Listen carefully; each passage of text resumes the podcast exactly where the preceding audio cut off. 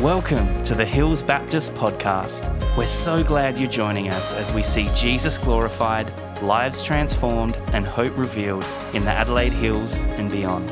We hope you enjoy this message. We are beginning today officially uh, a series on the book of Acts. And the book of Acts is an incredible book, and we're going to dive straight into it. There's so, so, so much to talk about. Uh, and I don't know how long we're going to sit in this. We might sit in this for the majority of the year. There's some other things we're going to do where we'll jump in and out of it. But I am really excited about what God wants to teach us in His Word through this incredible time in history of God birthing His church. So, a couple of things we need to just get straight as we dive into the book of Acts. The book of Acts is written by Luke. Luke is the same Luke who wrote the Gospel of Luke. He is the physician, so he's a doctor. He's also a historian, which means Luke is a pretty bright kind of a guy. Yeah? He's, he's like, he's intelligent, which means the way he writes, it's not just story, but there's structure and there's a rhyme and a reason to, to what he writes, when he writes, and how he writes. Luke became a companion of the Apostle Paul on many of his missionary journeys. And so, what you'll see throughout uh, the Gospel of Luke is sometimes early on he refers to uh, the Paul and his ministry as they, pronoun they, back when pronouns meant something legitimate.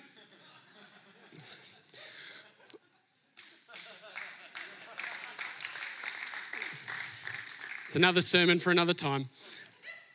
Later on, he will refer to we which means he was participating, he was an eyewitness, he was there with Paul on these missionary journeys. And so as we come around the Gospel of Luke, uh, the, sorry, the, the book of Acts, it's a continuation of what he was writing before. And we know this because as we come to verse 1, today we will probably get through 11 verses today. Acts chapter 1, in the first verse, it says, In my former book, Theophilus, Theophilus means beloved of God. So there's some scholars who will say that he's writing to a specific person, Theophilus.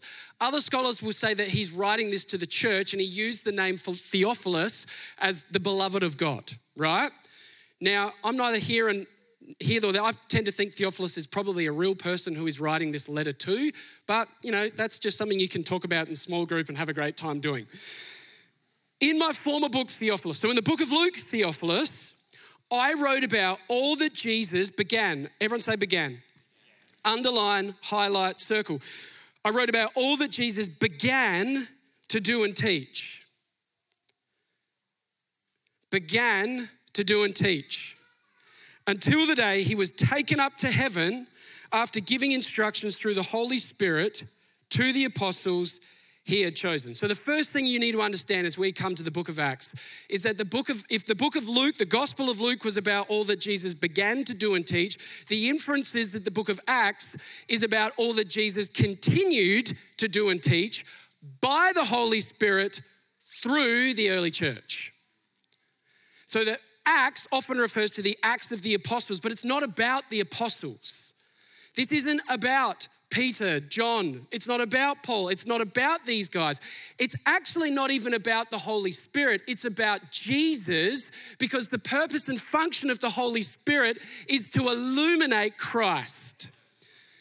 This is what the scripture teaches us. If the Holy Spirit is not seeking attention, he is seeking to draw all of humanity unto Christ, that Christ may be all in all and glorified.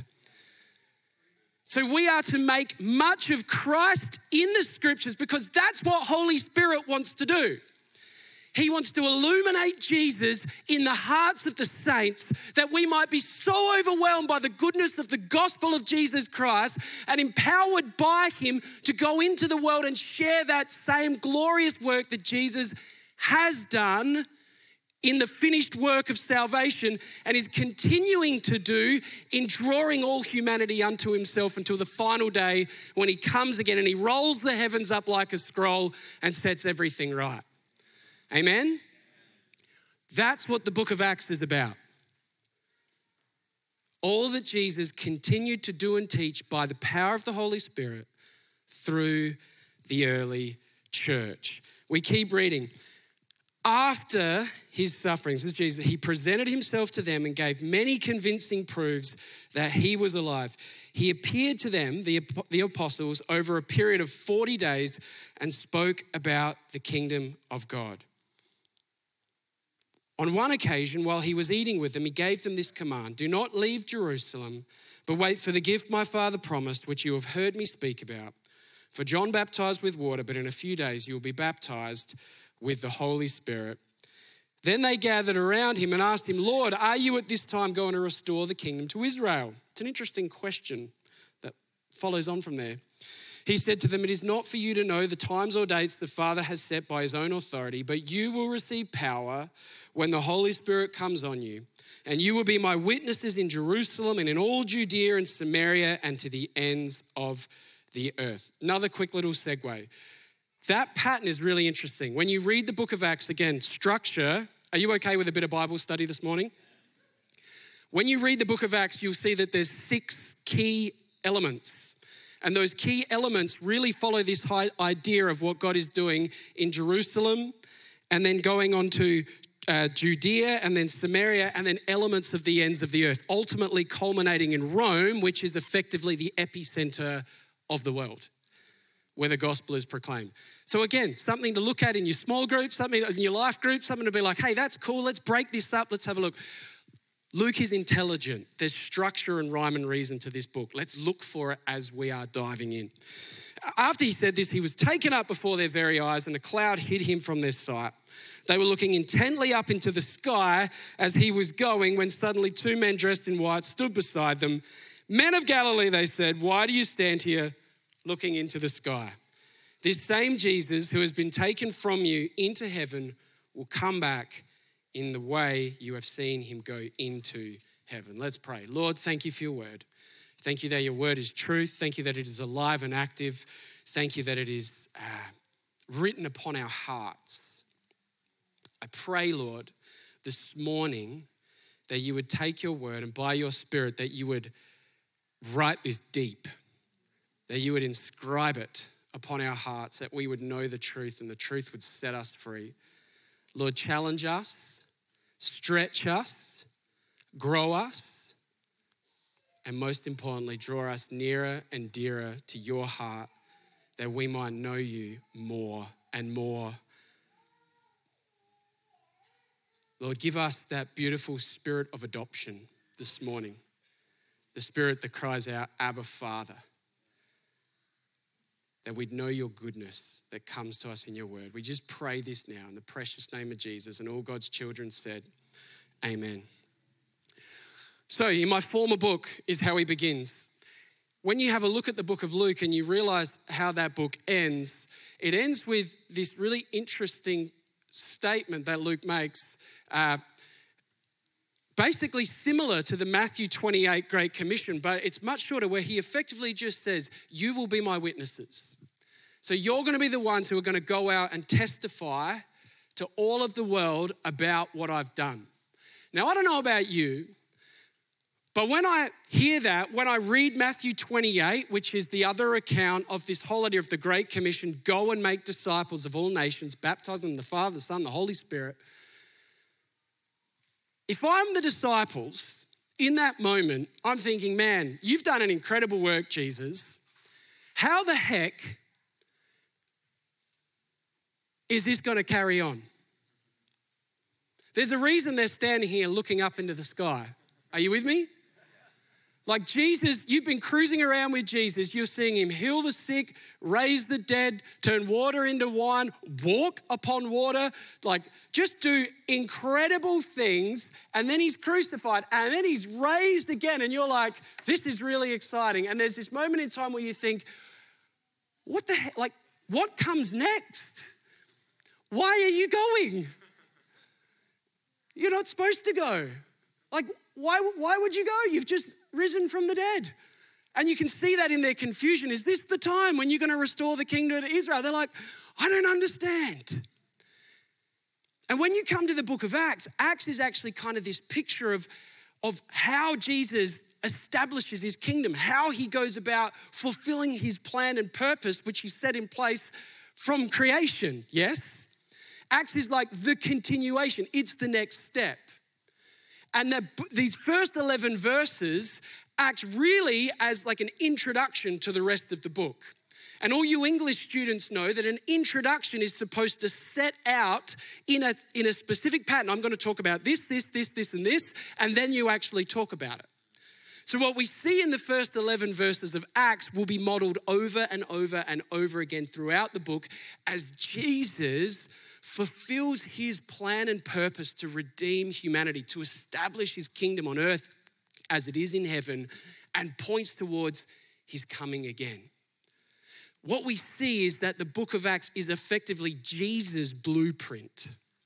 How many of you know that blueprints are important when we're building something? I'm not a builder. You know that. Many of you know that. We just got back, when we got back from holidays, we came back and we realized that our television, which we'd had for a very long time, was broken, right? Wasn't working anymore. And it was, it'd been on the way out for probably two years. So we got home, the television was busted up. So we're like, okay, we need a new TV. Went and got the new television. You put the new television up. And how many of you know that when you put, a, there's a new piece of furnishing, you start to look at all the other pieces of furnishing around the house. Anybody? Come on, someone. And so all of a sudden, we start to realize that the drawers that we had underneath the television, they weren't really straight. They looked probably more like a canoe than a table, right? And it was certainly time that, okay, we've got that, we probably need to refresh that one up. And that means one thing flat pack. The ultimate marriage tester. Amen, somebody? Flat packing. Who loves a flat pack? Flat pack for us means, means one of two things. It means a decision. Do I go to Kmart or do I go to IKEA? IKEA is more expensive, but you know when you go to IKEA, you're going to have detailed instructions and you know it's going to come together. When you go to Kmart, you get a great picture of what it should look like. And then you have Chinese writing and a little image in there, and it's impossible to decipher. Is anybody with me? And you're like, I don't know, I don't, like, I can't see. This doesn't make sense to me. Like, is that the big hole or the small hole? Is that the large screw or the small screw? Is that supposed to go there? Is it supposed to go somewhere else? So we go the, uh, the Kmart option. Don't know why. We went the Kmart option. Within half an hour, I've already put three dowels in the wrong place. So I then had to try and rip the dowels out, two of which stayed and broke. So I then was drilling the hole back out for the Dow. And then we got to this point, I've got stuff everywhere. And Joe's being extremely helpful. She comes up to me and she says, Dave, is this empty? The box, which was everywhere. I said, Yep, that's empty. So she picks it up, she takes it out, she puts it in the bin. Half an hour later, we've got friends who come over, and as a part of those friends coming over, helping construct the impossible construction, I look and I realize I'm missing a piece. And I'm like, We're missing a piece. Where is it? In the box. So, where's the box? It's in the bin. So I go outside, get the box, and of course, the piece that I need is broken in half uh, because it had been bent and squashed and pushed in the bin because I said it was empty. Not only is that piece broken, I realize there's two other pieces that I would need later on that are also broken in half. So then my friend and I are in the house, we're sitting there going, I reckon we might be able to fix, we might be able to do this, that, that, the other, trying to make this thing all work. Uh, Joe and our other friend heads off uh, to, I don't know what they were getting, maybe something to try and fix us. Long story short, after many hours and realizing maybe this doesn't work, isn't going to work, we ended up going to IKEA. The whole thing goes in the bin. The IKEA thing works. Why? Because they had a simple blueprint. And I think sometimes when we look at this mission to go and make disciples, Jesus' mission to establish disciples on the earth, if we don't have a clear understanding and a proper understanding of what he wants to do, how, when, and why, we get really confused and we can end up with a mess. And what we have seen over many, many years is when the church doesn't follow the blueprint of Christ, it becomes messy and people get broken. But when the church is humble and it sits under the word and it sits under what Christ has laid out, humbly coming before Him, what we see is this beautiful move of God. And I believe God wants to continue to move, that He wants to continue to grow His church and build His kingdom on the earth because He hasn't come back yet. And so we come to this book and we'll see this blueprint, this beautiful, clear picture of what God is going to do so that we are not confused, so that we're not fumbling about in the dark, so we're not wondering what goes where, but actually we can follow the wisdom of God to clearly move in the purpose and plan of God. And so, as we come to Acts 1 and we see this blueprint as an introduction, which will follow on the first thing that I want, I'm just going to bring four quick ideas that we're going to see here. And the first one is that actually we start with Jesus' word. He has given the church his word. In my former book, I wrote about all that Jesus began to do and teach. The word is more than just words on a page, it is the living word of God. Jesus is the word. The word has been written upon our hearts. Word is about not just knowing stuff, it is about the living word, the truth of God, the truth that sets us free being written on our hearts. And then we know the word, we can then begin to act. But it begins with the word, yes? And he has given us his word. And the Bible says that God has set his word above his own self, which means he will never act contrary to his word. If there someone says, "Hey, God told me this," and it contradicts this, guess what? God didn't say it. Yes? This is our framework. This is our safeguard. This is how we know what God is doing because he has given us his word. Now, here's the challenge for us hands up if you have a Bible at home. Hands up if you've got a Bible on your phone. Isn't it interesting that as a Western culture, the Bible is more accessible than it has ever been, ever in human history? And yet, I think we're probably one of the most biblically illiterate generations in a really long time. Why? Because we are not allowing this word to be written on our hearts.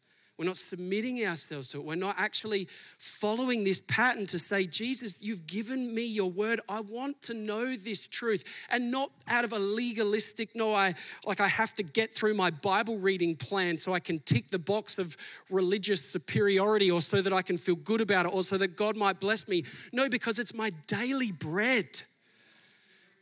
It's my daily bread. In the same way, some of us are fasting at the moment as a church, a season of 40 days and fasting, and you get to that point where you smell sausages like I heard happened in this church last week. And you're just going, oh, thank you, Lord. You know, this the word should be like that to us. It should just we, we, when we truly have encountered Christ and we understand who He is and His goodness and the gospel, it's a this is, we're drawing towards Him. And we want to worship. We want His word to be sung over us. We want His word to be proclaimed over us. We want our, His word to be read by us. We want to know the word because we know that it's the only thing that will set us free and give us hope and give us security and a firm foundation. And so it begins with all that Jesus began to do and teach until the day he was taken up to heaven. Then he gave them instructions through the Holy Spirit to the apostles he had chosen. After his suffering, he presented himself to them and gave them many convicting proofs that he was alive. This isn't a myth, it's not a fairy tale. It's historically, reliably true. And there has been much written and much spoken and even much preached from this pulpit about how true this is. But this is true, friends. And if you are wrestling at the moment, can you trust this? Is should I doubt this? Is he did this actually happen? The answer is unequivocally historically speaking, yes. There's more evidence for this than any other historical figure in all of human history. Many convincing proofs that he was alive. He appeared to them over a period of 40 days and spoke about the kingdom of God. And then, watch this on one occasion, while he was eating with them, he gave them this command Do not leave Jerusalem, but wait. Everyone say, wait. For the gift my father promised, which you have heard me speak about. For John baptized with water, but in a few days you will be baptized with the Holy Spirit. So it begins with the word. And then the second thing that Jesus wants us to do, he's given us his word, but he actually wants us to wait. And He wants us to wait for the empowering presence of the Holy Spirit to come upon the church. Now, it's at this point in time I'm just going to hit the handbrake for a second because we're going to talk a lot about Holy Spirit, who He is, what He does, how He works over the next 20 weeks. But I think it's important right now that we just pause, hit the handbrake, and I want to speak into a couple of things in this. Who is the Holy Spirit? Let's understand. Holy Spirit is the third person of the Trinitarian Godhead Father, Son, Holy Spirit. He was evident in the first page of the Bible when the Spirit hovered over the waters. So he's been at work in creation. He is distinct from the Father and the Son, and yet one with the Father and Son. You're like, I don't quite understand. Nobody does. Yeah? Because he's God.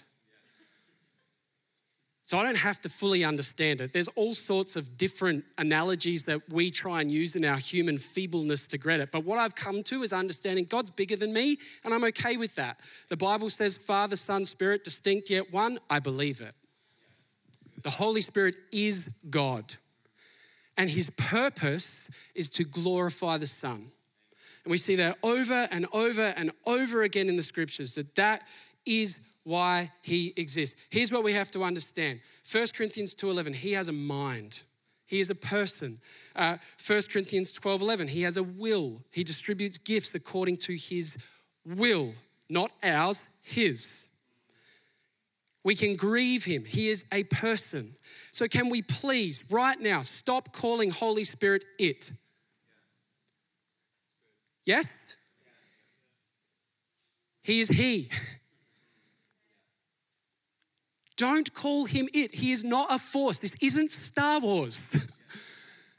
It's not some force that we're like, oh, force, come upon me that I can do great things. No, he is a person. He is God who wants to come and dwell with humanity and reveal Christ. He loves you and he wants to have relationship with you. He is a person. That is who he is. Now, John 14. Are you ready for a Bible study? Let's do it. John 14. Go to verse go to verse 16. We'll start here. And I will ask the Father, this is Jesus speaking. I will ask the Father, and he will give you another advocate to help you and be with you forever, the Spirit of truth. The world cannot accept him because, because it neither sees him nor knows him, but you know him, for he lives with you, underline with, and will be in you, underline in. I will not leave you of orphans, as, as orphans, spirit of adoption. I will come to you. So we see in the book of John, Jesus speaking before his death and resurrection, he's speaking to his disciples about Holy Spirit. And he mentions two things about the nature of the Holy Spirit that he will be with humanity and he will dwell in believers. Here's the thing the Greek word here for with is the word para, why we get parallel, meaning to come alongside, right? The Greek word uh, for in here is en, E N, which literally means in. right? It means that he will indwell us. And so we see a picture here of two things right here that Jesus is talking about that the Holy Spirit will dwell with in drawing and, and moving around people, bringing them to himself, but he will also indwell believers. And this is a fascinating thing, right? Because what we're going to see in the, in the scripture as Jesus himself is proclaiming who Holy Spirit is, is one, we see that Holy Spirit is an agent of salvation. That no one can confess Jesus is Lord except by the Holy Spirit. That the Holy Spirit is at work in the world, drawing all people unto Christ. He is the one who causes faith to rise up in the hearts of believers. He is the one at work. Guess what? You can't convince anyone that Jesus Christ is Lord. Not in your wisdom, not in your eloquence, not in your charisma, not in your great arguments. Only Holy Spirit can bring that truth. Only Holy Spirit can make the scales fall off someone's eyes and illuminate truth in their hearts. That is what he does. It's why Jesus says it's better that I go to the Father and send the counselor because he is the Spirit of truth. Just put yourself in the disciples' shoes for a second. You're like, what do you mean, Jesus? That you're going to go? How could it possibly be better? You're the Son of God. How could it be better that you leave us? Because the Holy Spirit is going to be with working as an agent of salvation, but more than that, he is going to indwell as an assurance of salvation. 2 Corinthians 5 5, we have the Spirit as a deposit guaranteeing our inheritance. Which is a fascinating thing because Jesus says, How you going, church? You are right. So Jesus says the Spirit's going to come, He's going to be with, right? It's Going to be in. But then in Acts, as we just read, Acts 1, he says the Spirit will come upon. Greek word epi means to sit, to immerse. So as you read the scripture, you see the with, the in, and the upon. All Jesus' words with, in, upon. Now, when you jump over to John chapter 20, so this is John 14. Jesus then, John 16 talks more about the Spirit. We'll go there another time. John chapter 20, Jesus has died, he is resurrected, he's meeting with the disciples, and it says that he breathed on them and said, What? Receive the Holy Spirit. So here's what I think. As you look at Genesis 1, the Spirit's hovering over the waters. I think the Spirit has been at work in the world, has been with people. And then when Jesus ascends to the Father, the Spirit comes and is with, it is moving around, drawing people unto the, unto the Father through the Son. And then as Jesus breathed upon the disciples in that moment, the disciples received the Holy Spirit. That is when the Spirit indwelt them. This is the disciples' conversion moment. Now, they've journeyed with Jesus, they've belonged with Jesus. Peter's even attested Jesus is the Messiah. But up until this point, they have not understood with clarity the gospel. They're still believing that Jesus is going to come back, is going to come and be like, at this time, will you establish the kingdom for yourself? Like, there's still confusion here, but now they believe, they understand that Jesus is, had to die and was going to rise again. And it's as Jesus breathes on them, as the Holy Spirit comes and indwells them, that they begin to actually believe and trust that Jesus is the Savior. Like, this is their moment of understanding, of conversion, of like trusting Jesus for salvation. And it's important that we understand that if you are in Christ, the Holy Spirit is in you because you cannot be in Christ without the Holy Spirit. If you are in Christ, the Holy Spirit has indwelt you to bring faith into your heart that you might declare Jesus Christ is Lord. And it's really important that we get that down. So, Holy Spirit is at work. If you believe in Christ, Holy Spirit is indwelt. You repent and believe, and you receive the Holy Spirit, it says in the book of Acts. The Holy Spirit is in you. Yes? And yet, then we see something in the book of Acts where although Jesus has breathed on them and said, Receive the Holy Spirit, in Acts 1, he says, Wait, and the Spirit will come upon you. What is this? Now, this is where we love to cause conflict. and we get uncomfortable.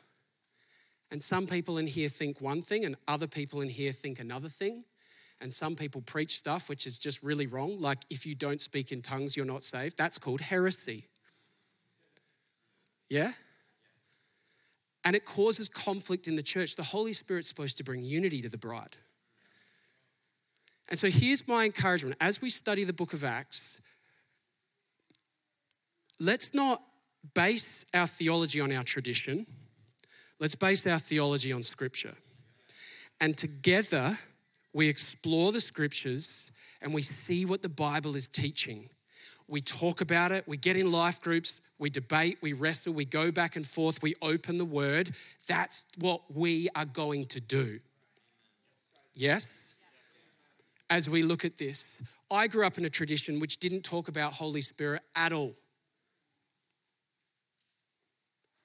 And so for me, this like learning about Holy Spirit, I've been I've studied this, I've sat with it. There's stuff I still don't understand. But here's what I know that the Spirit is at work with us. He indwells us, that moment of faith, but then there is this thing which is clearly distinct from that thing where the Holy Spirit comes upon them. He was already indwelling them, now he comes upon them. Why? So they could jump up and down and be like, Look at me! Look at the gifts that I have. You know, when I when I got saved as like an 18 year old and started thinking about this stuff and started praying, I was like, Lord, what is this? What's going on? I'll never forget a dream the Lord gave me, which is where uh, Christ came. Well, it wasn't Jesus, but I knew, you know, it was Jesus, but it didn't look like Jesus. Anyway, came along gave me this, gave, gave someone this gift. And this person started holding this gift like this, looking at it like, wow, this is amazing. And the next thing I knew, they did this. And all these people started to come and flock around this person. Like, look at this, look at this. And the giver of the gift was back here, and not one person was looking at him. And I realized as I woke up in that moment that it's not about the gift, it's about the giver. And the goal of all that God wants to do in Holy Spirit is to point people to Christ. The reason the Holy Spirit would come upon you in power, even though He is indwelling you and is with them, is so that we can say, Look at the gospel. Let us never forget, church, please hear me. The greatest miracle is that the Son of God took on flesh, lived a human life, died, defeated sin and death, rose from the dead, and will one day come again. There is no greater miracle. Every earthly miracle, every move of the Spirit, everything else we see is all supposed to point to that one glorious, magnificent truth that I'm dead and I'm alive in Christ. That I have eternal security and salvation in Him. And one day every crown will be put upon his feet, and I'll kneel before him and I'll say, Holy, holy, holy is the Lord God Almighty. That is what Holy Spirit wants to do. So when He comes upon them in power, that power is for the purpose of proclamation. It is so the church can be empowered to go and declare the goodness of the gospel. Now, sometimes that looks like impartation of gifts, where they went and did miraculous things so that people were like, what is this? Every single miracle in Scripture is followed by a salvation. Did you know that? Every single miracle is followed by a proclamation of the goodness of God, of who Jesus is. It was never so that Christians could get in a room and have a great time. Are you hearing me, church? Just maybe if instead of having our great times, we went out and we started praying for the sick out in the world, maybe we'd see more. So that we could then proclaim the goodness of the gospel. So we see the agent of salvation, the assurance of salvation that he is there, but also the empowerment for proclamation. It's so that we can be empowered to be his witnesses. Word, weight, and he wants to use us as a witness. Friends, let me say something. All eyes on me, one second, you got to hear this. Holy Spirit is not so that I can have him, it's so that he has me. The Holy Spirit move on the earth is so that it's less of me and it's all of him. He wants me emptied of myself, an empty vessel that he can put his treasure in and then shine out of. I am utterly convinced as I read the scriptures, and again, we've got a lot of time to talk about this, but I'm utterly convinced that the work of the Spirit is not done. Why? Because Jesus hasn't come back. I believe that the gifts are for today. Some of you might not. That doesn't mean you've got to get up, throw your spoon, and run out. Let's talk about it. But I'm utterly convinced that the gifts of the Spirit are for today, but they're just that they're gifts. Holy Spirit is for everyone, but his gifts are distributed according to his will. We read it before. And he'll give you the gift you need in the context you need for the purpose you need it. In order that Jesus would be glorified, not you, not even the Holy Spirit, so that Jesus would be glorified and magnified because that's what this book is about.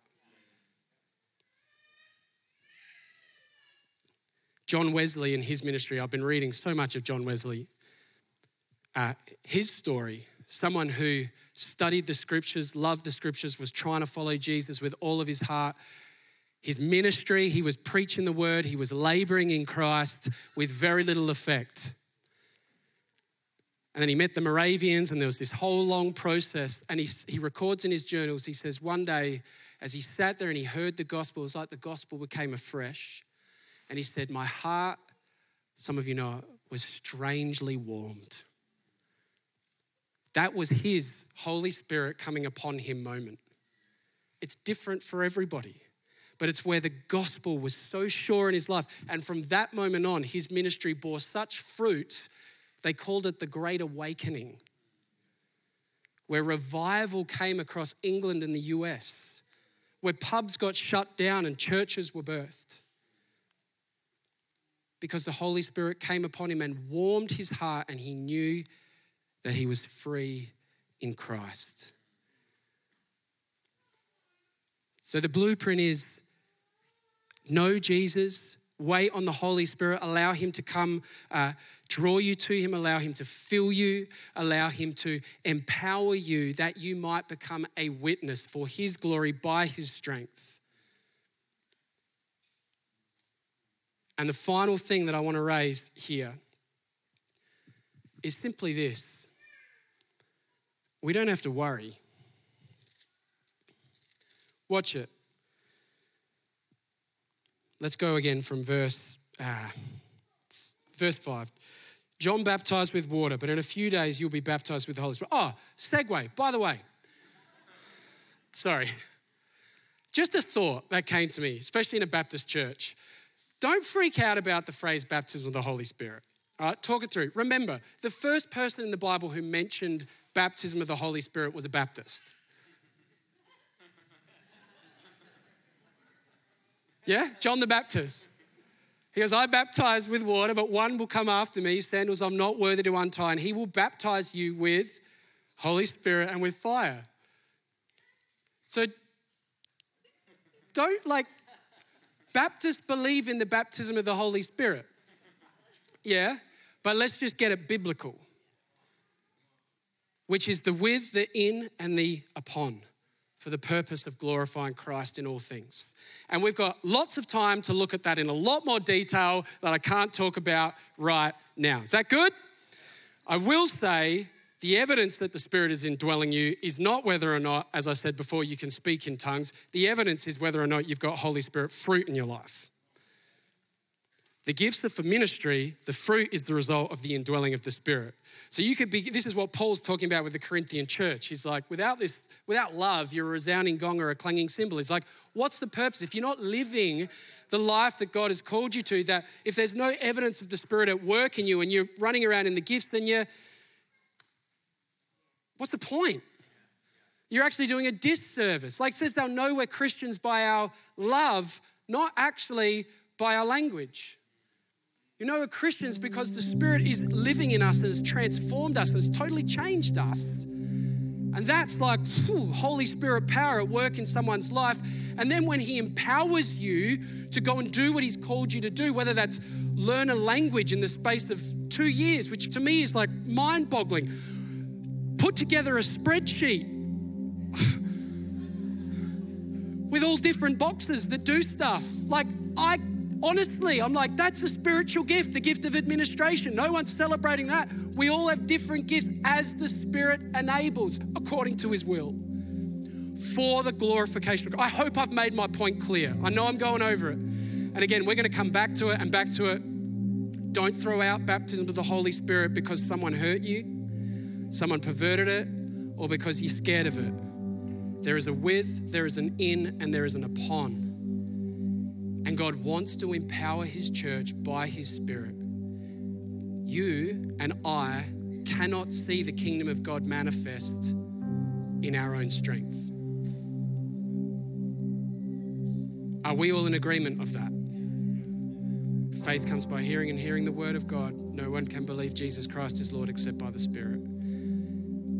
We desperately need Holy Spirit to move in might and power. And our nation is as paganistic as it has been in a really long time. Yeah, we talk about culture and we talk about the move of the Spirit at different times in history. Guess what? The West right now is returning to its Roman roots. Come on, church. I'm about to finish, just five more minutes. The West is returning to its Roman roots. Debauchery at an all time high. We now worship the God of sex in a way we haven't worshiped the God of sex since almost 2,000 years ago. It's everywhere. Like we are returning to our Roman roots, which means the time is ripe, the harvest is ripe. We desperately need the Holy Spirit to stir people's hearts, to infill people with belief, and to empower those believers to go out and proclaim this good news that you are dead in your sin and transgression, but you have been made alive in Christ. Repent and believe and be filled with the Holy Spirit as the assurance, as the seed of your salvation. That you would know because you know because you know that He is who He says He is and He will come again. And you don't have to worry, you don't have to fear. The disciples are like, Is it at this time that you're going to restore the kingdom? And then they're looking up to heaven. It's as if they're going, What the heck are we going to do now? And the angel says, Stop looking up to heaven. He's going to come back. We don't have to worry because it's not about you and your power or me and my power or any of that. It's about Him and His power and His might and His glory. So we need not fear the terror that comes by night. We need not fear the pestilence by day because God is on the throne and He's moving. Someone sent me this message a couple of weeks ago and it just stirred my heart. It was this picture. Can we put that up there? And it was this picture. And it had a David Attenborough quote below. David Attenborough. The quote said this Fear not what is before you, for the one who cares is behind you. Now, I know that's a female line in the picture. Let's not get caught at like, he is the lion of the tribe of Judah. If it was a male line, it would have fit even better as an analogy. But the whole idea is we need we are the lion cub. If you are in Christ, you are have the spirit of adoption. You are his children. You are a cub. And he is behind us. Now look at his ears. One forward, one back. Oh, I love it. That's surround sound, baby. Look at his posture with us, but just above us. I, this so stirred my spirit, church. Fear not what is before you, for the one who cares is behind you. I love that cub's just like, come on, world's in front of me. He has no idea of the danger that lurks behind, in front, or to his side, but the one who cares does. Friends, we serve the lion of the tribe of Judah. And the Holy Spirit has come to testify to that reality that we would not be afraid of all that is before us, but rather with boldness we can go into the world and declare the goodness of Jesus Christ. Look at the prayers of the early church. Oh, I have to close. The prayers of the early church, they never once pray for protection. What do they pray for? Boldness, boldness, boldness, boldness because they know the mission they have. They know they hope, they know the hope they have because the Spirit indwells them as a seed and an assurance of their inheritance in Him. They know that their kingdom is not of this world but of that world. They know that this is temporary, that one day we're going home to the eternal, glorious kingdom that He has come. But in the meantime, He's empowering us to declare that message to the lost and the broken who desperately need to know that Jesus Christ loves them and has come for them, that they would be restored, that creation would be restored, that all would be made new. And this is his blueprint. The blueprint is Jesus, Spirit, and then church, just be obedient. I'll do it if you just simply say yes. A willing vessel, and I'll take you. And not one of us should ever get any glory, it should all go to Him because that is what Holy Spirit does. Fear not what is before you, for the one who cares is behind you. Church, would you stand to your feet?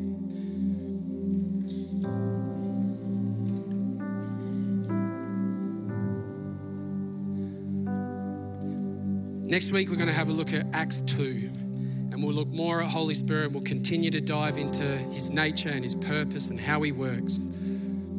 But I want to encourage us as a church if talking about Holy Spirit makes you uncomfortable, how about we lean into the discomfort? How about we commit as a church family to let the Word guide us? And as we sit in the Word, we wrestle through the Word and all that it says, we grow together. I don't have all the answers. You don't have all the answers. God does. Here's what I know in Luke 11, Jesus says, You've got a good father. He says, If you ask the Father for bread, He's not going to give you a stone. So if we come seeking Him, He will give us wisdom. That's His promise. He will give the Holy Spirit without fail. He will give. He already has given of Himself. And as we empty ourselves, as we allow Him to come and just chip away at the dross, He'll be enthroned upon our hearts. empowering each and every one of you for the task that He has called you to. So I want to pray that now. Lord, thank you for your word. We thank you for your truth. Lord, we thank you for your promises that are precious to us. Holy Spirit, we pray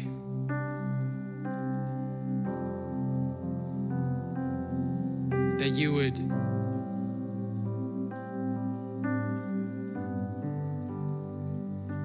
that you would just continue to be at work in our midst. We know that you are. The lives of our families and our friends and those who are far from you, would you draw them to yourself, we pray. Lord, for each person here who would profess that Jesus Christ is Lord, I just pray that as you indwell them in that that you would give them peace and assurance of their salvation.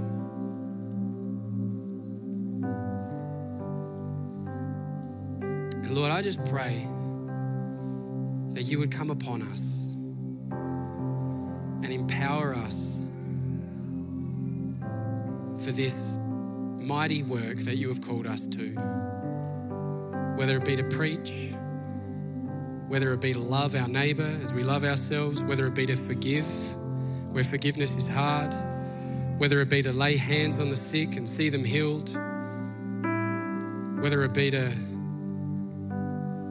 speak a word of knowledge by faith, whether it be a gift of generosity, where giving is hard, whether it be a, a gift of servitude where I don't have the time.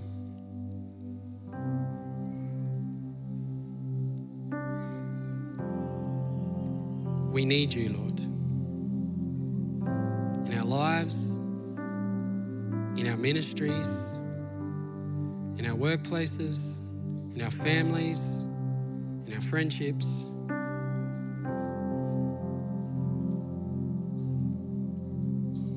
We, we need your treasure. We're just jars of clay. So we say, Come and shine bright through each and every one of us. Name of Jesus might be glorified, that lives might be transformed, and that the hope of the gospel would be revealed to the ends of the earth. We love you, we praise you. I pray for all my brothers and sisters right now, for your blessing to come upon them. We ask this in the precious name of Jesus. Amen. Thanks for listening to the Hills Baptist podcast. If you'd like to partner with us in developing and equipping passionate disciples who love God, love people, and boldly share the gospel, you can do that at hillsbaptist.com forward slash giving. We pray this message has empowered you to live and love more like Jesus. Have an amazing day.